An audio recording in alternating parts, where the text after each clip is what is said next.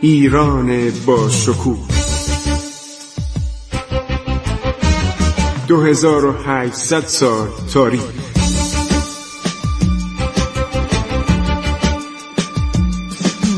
عبور از تاریخ.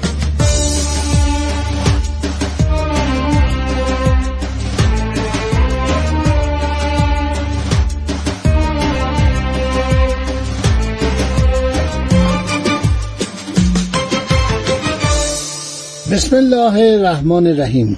به نام خداوند بخشاینده مهربان من خسرو معتزد هستم. در برنامه عبور از تاریخ با شما دارم صحبت می کنم شاه عباس واقعا گرفتار شده بود که چه کار باید بکنه. از یک طرف ازبکان هستن از یک طرف عثمانی هستن که تقریبا یک سوم کشور رو گرفتن.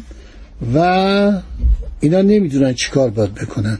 شاه عباس ابتدا در صدد برآمد که با ازبکان به جنگه با عبدالله خان عرض شود که ازبک. ولی دید در دو جبهه نمی‌تونه به جنگه با اون وضعیت وحشتناکی بود.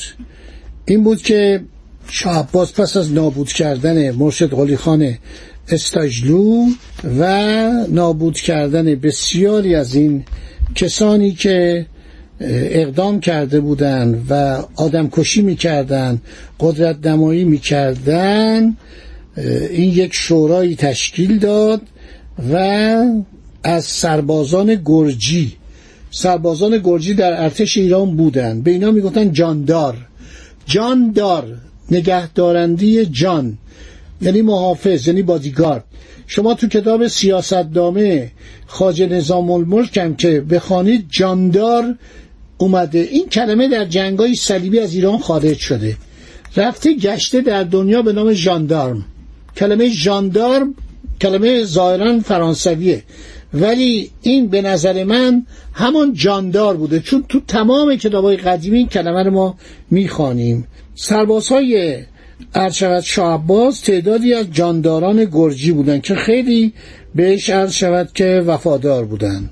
بعد از اینکه این گرجیا می‌کشند در کشتار این سردارانی که آدم کش بودن و جنگ می‌کردن بنا به نوشته دونجوان که خودش شاهد بوده یعنی اروجبک یا اولوغبک بیاد 22 سر بریده را بر سر نیزه کردند از پنجرهای کاخ شاهی در معرض تماشای همگان گذاشتند این منظره بس هولناک و وحشتزا بود چنان که دل جسورترین و متعورترین مردم را میلرزاند. اینو اولوغبک گفته.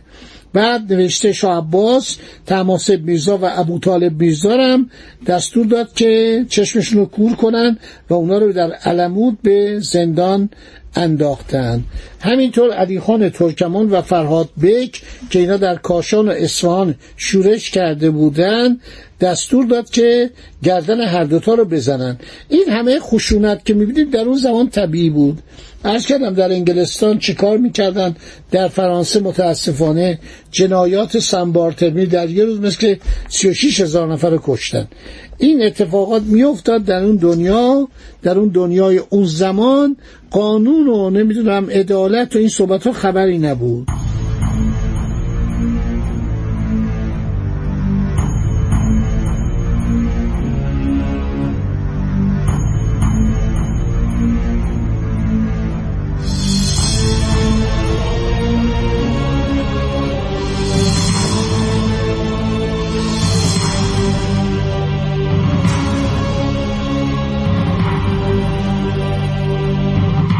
بسیاری از مردم و گردنکشان و فعودال ها همه عرض شود سر تعظیم فرود آوردن دولت ایران تصمیم گرفت ابتدا اوضاع ایران رو آروم کنه و همینطور اول قزوین و پایتخت رو عوض کنه. تو مغز شاه عباس این بود که قزوین جای نزدیک به آذربایجان و با توجه به اینکه ترکان عثمانی رسیده بودن آذربایجان گرفته بودن.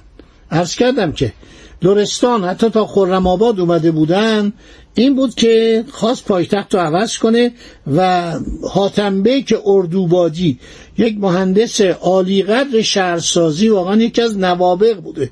ایشون شهر اصفهان رو پیشنهاد کرد. گفت من اینو بازسازی می‌کنم درستش می‌کنم نوسازیش می‌کنم شما تشریف بیارید اینجا.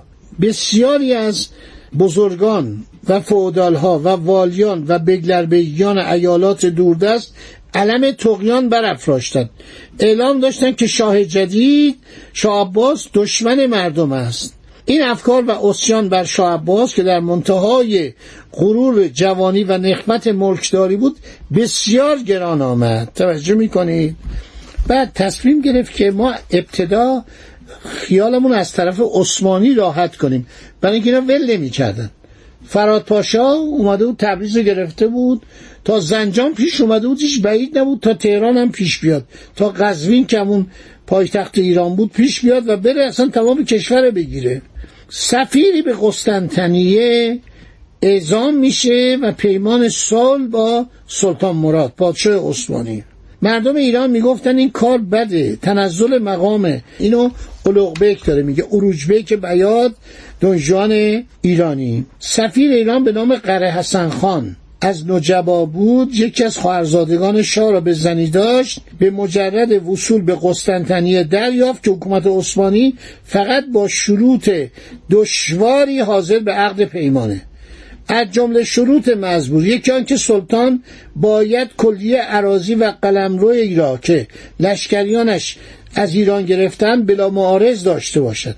گفتن همه جا ما گرفتیم مال ما باشه.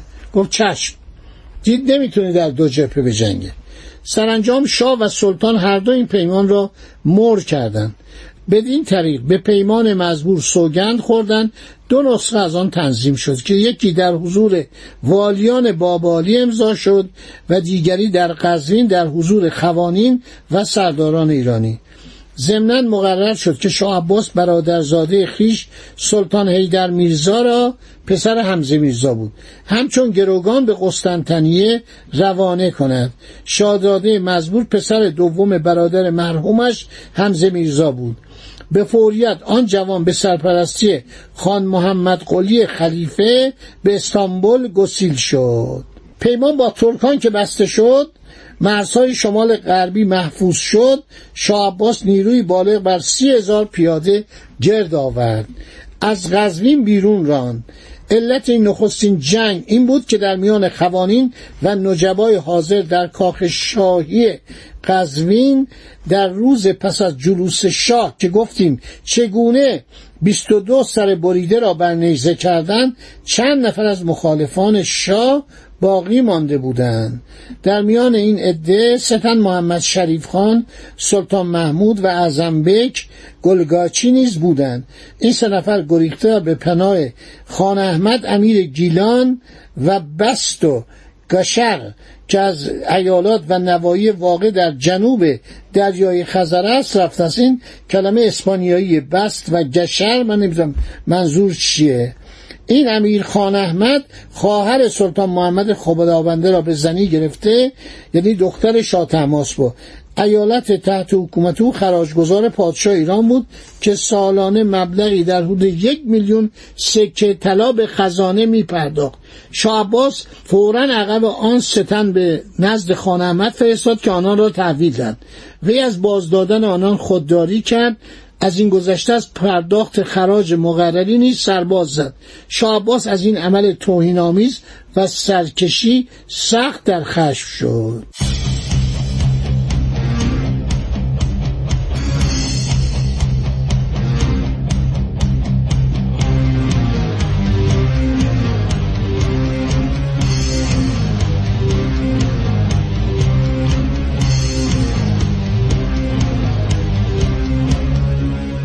اینجا این دونجوان نوشته که عرض شود ایالت گیلان سرزمینی کوهستانی و غیر قابل عبور که در آن از وجود اسبان برای حمل و نقل استفاده چندانی مقدور نیست. بنابراین عرض شود که تمام سربازانی که شام خواست بفرسته باید این راه رو پیاده می‌رفتند. جهت آسایش آنها و تهیه پابوش به حد کافی کفشای زیادی از پوست گاو آماده کردند که با آن در آن نواحی چارق می‌گویند. شاه شخصا از این کفشا برپا کرد تا برای دیگران سرمخشی باشد و ما همه به او تأثیر کردیم. ببینید مثل یک خبرنگار داره گزارش میده. آقای اروجبک یا اولوغبک بیاد. به این ترتیب به پیشروی پرداختیم. در مدت دوازده روز پنجاه فرسنگ مسافت بین قزوین و گیلان را پیمودیم. ضمنا خان احمد و ایان دولتش هم بیکار ننشستن خودش داماد شاه تماس بود ولی نمی‌خواست گوش بده. ضمنا خان احمد و ایان دولتش هم بیکار ننشستن از آن رو که آنان از حرکت و پیشروی ما آگاه بودند. میگه اینا درخت های تنومندی رو بریدن راه رو سد کردند کمینگاه بسیاری ساخته بودند که در آن تفنگچیان به انتظار و مترصد شود نشسته بودند. ولی ما رفتیم. اروجبه سربازان ما به داخل ایالت گیلان راه جستند گویی اینکه بعضی از آنها تباه گشتند و کشته شدند. اما تلفات ما کمتر از میزانی بود که انتظار می‌رفت. شورشیان در هیچ مورد به طور موثر با ما پیکار نکردند. می‌دونه چرا؟ شاه عباس جلوی قشون بود. در تمام جنگ هایی که شاه عباس می‌کرد خودش نفر اول بود خودش در رأس قشون بود و دیدن شاه عباس سربازان رو تشویق می‌کرد. میگه اینا وقتی رسیدن کشتار می‌کردن. بیرحمانه میکشتن شورشیان رو اعدام می‌کردن متاسفانه و عرض شود که تمام جزئیات نوشته که نمی‌خوام براتون بخونم. با حالت خشونت. در وقتی وارد گیلان میشن خان احمد با همه درباریان پایتخت خود را که شهری بزرگ و لاهیجان نام دارد ترک گفت استحکامات شهر را به کلی ویران ساخت خزانه را با خود برد. امیر گیلان با ملازمانش در ساحل دریای خزر که جزو قلمروش بود به کشتی نشست. و چون در ساحل آن طرف پیاده شد به سوی مغرب ران و از گرجستان گذشت به سواحل دریای سیاه رسید. در آنجا به قصد قسطنطنیه پس از این گریز همه شهرهای آن ایالت تسلیم شدند. وی با شادی و پیروزی به قزوین بازگشت و پادگانی بالغ بر دوازده هزار نفر ایرانی را در تحت فرمان مهدی قلی خان شاملو که به حکومت گیلان منصوب شده بود در آنجا به جای گذاشت. شعباس به همراه خیش امه خود را که شوهرش او را به انگام فرار رها کرده بود باز آورد. بدین ترتیب بار دیگر به قزوین بازگشتیم. اولوغبک میگه دیپلمات ایرانی که رب اسپانیا در کتابی که در آنجا نوشته. اما فرصت آسایش برایمان میسر نشد. خب تا اینجا رو داشته باشید. انشالله در برنامه بعد باقیشو خواهم گفت که چه اتفاقی افتاد. ببینید تاریخ ایران چقدر عجیب و شگفت انگیزه تازه ما داریم دوران آغاز فراز ایران رو میگیم. و این ببینید چقدر واقعا شگفت انگیزه و حیرت انگیزه. خدا نگهدار شما تا برنامه بعد. وطنم ای شکوه پا بر در دل التهاب دوران ها کشور روزهای دشوار سربلند بحران ها ایستادی به جنگ رو در رو. خنجر از پشت می‌زند دشمن. گویی از ما و در نهان بر ما. وطنم پشت حیله را بشکن وطنم ای شکوه پا بر در دل انتها دوران ها عبور از تاریخ.